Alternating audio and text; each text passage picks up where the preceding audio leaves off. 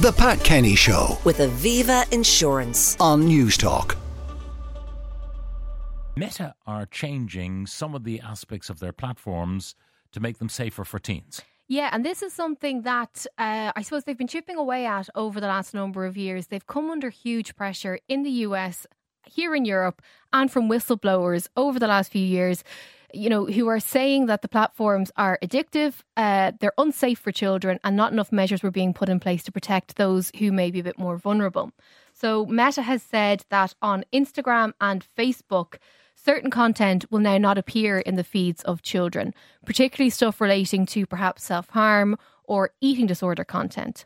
Uh, so now content of that nature on the uh, profiles of younger people will just not appear at all. So even if they follow somebody who's actively talking about one of those topics, that content will not be shown in their feed, how- providing they put in the right date of birth. Oh, okay. And that's what you got to believe Yes. that they are uh, of an age.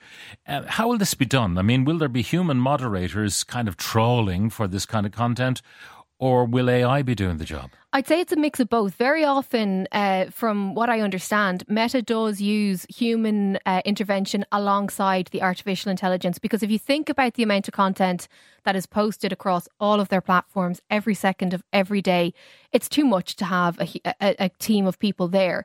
Uh, as I understand it, it will be reliant on artificial intelligence.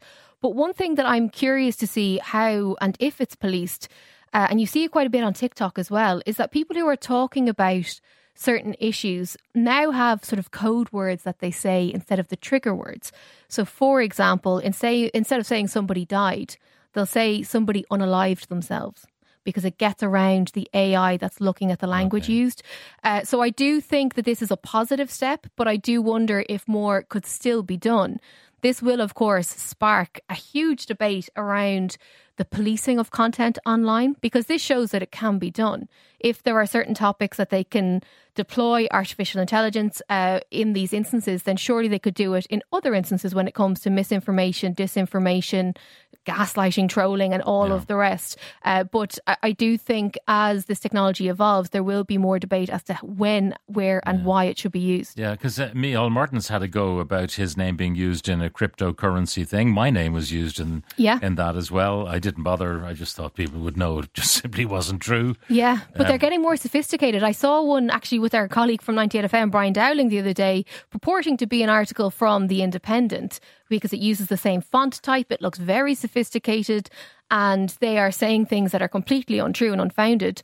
And what's happening is they are growing in sophistication. And as we gear towards an election, not only in the US, but here at home, I think we're going to have a massive headache on our hands in terms of determining what is real and what is not. Now, can Jess recommend uh, to use a non brand battery in my HP computer, which will only power on when attached to AC, in other words, uh, the mains? Being quoted 120 for a branded replacement by repair outlets, that seems expensive. Should I attempt to order the battery myself and replace it myself? It's an internal battery. I wouldn't. Uh, I just think that you know if you if you listen to Dub- Dublin Fire Brigade, for example, they don't recommend people use the unbranded chargers uh, because they can lead to things like overheating. There can be small little intricate uh, differences that could cause you a headache down the line. So I would get on to a computer expert retailer and I would ask if there is a generic. You know the way with medicine, you can buy the branded or the generic.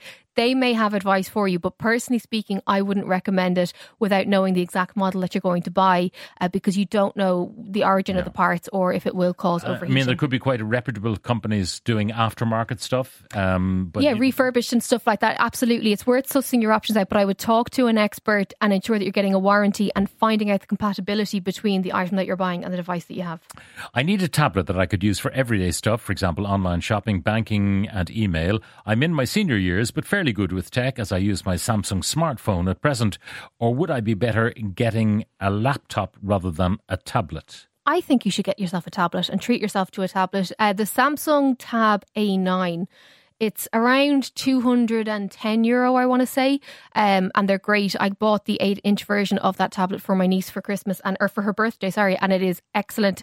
Uh, really good tech spec inside. If you're used to your Samsung phone, it'll be an absolute breeze getting to use. It's actually a joy to use. The screen is lovely and all the rest. So that would be my recommendation there.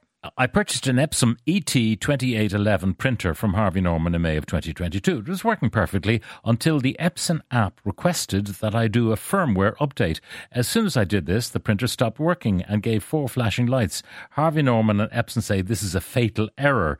Epson customer service and Harvey Norman tech desk say most likely caused by the update of the firmware, but they will not repair free of charge, replace or refund, as they say it's a year and a half old and it's outside the warranty. Is there anything I can do? That's from Jim. That is very frustrating. I would get on to the uh, Consumer Protection Association and just Yeah. see if there's anything that can be. done. Because if you were prompted to do it yeah, by Epson, who supplied the printer, who manufactured the software and so on, and then it banjaxes your. I mean, it's almost like sabotage. It is a little bit, and I also think that uh, very often th- these devices won't work unless you do the updates that are there. You know, it'll keep popping up until you um, carry through or carry out the update.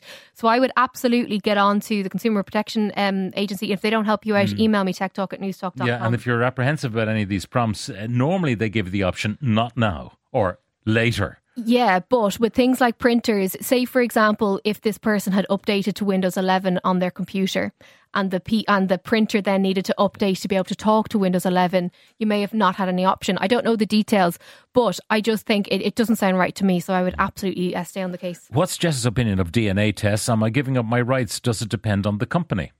Yeah, this is something that we're going to come back to because uh, there have been numerous cases in the US where people have uh, taken legal action on the companies because they either found that they weren't storing the data in, in a complete safe in a completely safe way, or in some instances, I, I think I've read a case or two about uh, those DNA samples being used by uh, the authorities in investigations, which is obviously not ideal. I think it's a nice idea for a project, and the family tree always looks great, uh, but it is something that I need to look into a little bit more in depth, particularly here in Ireland, the companies that are active here in Ireland. Obviously, we have very strong data protection laws and all the rest, uh, but it's not something I'd know a, to- a ton about off the top of my head. Uh, would Jess have any advice on passwords? I want to keep everything safe, but I have so many passwords I keep forgetting them. My husband keeps giving out to me that my passwords are easily hacked. I don't want to save online. What does Jess do? What does Jess do? Uh, well, I update my passwords frequently, and what I do is, uh, or the advice is, to come up with either a sentence, a first line of a poem, something that you like that it's a long thi- a, a long string of words essentially, rather than just one word.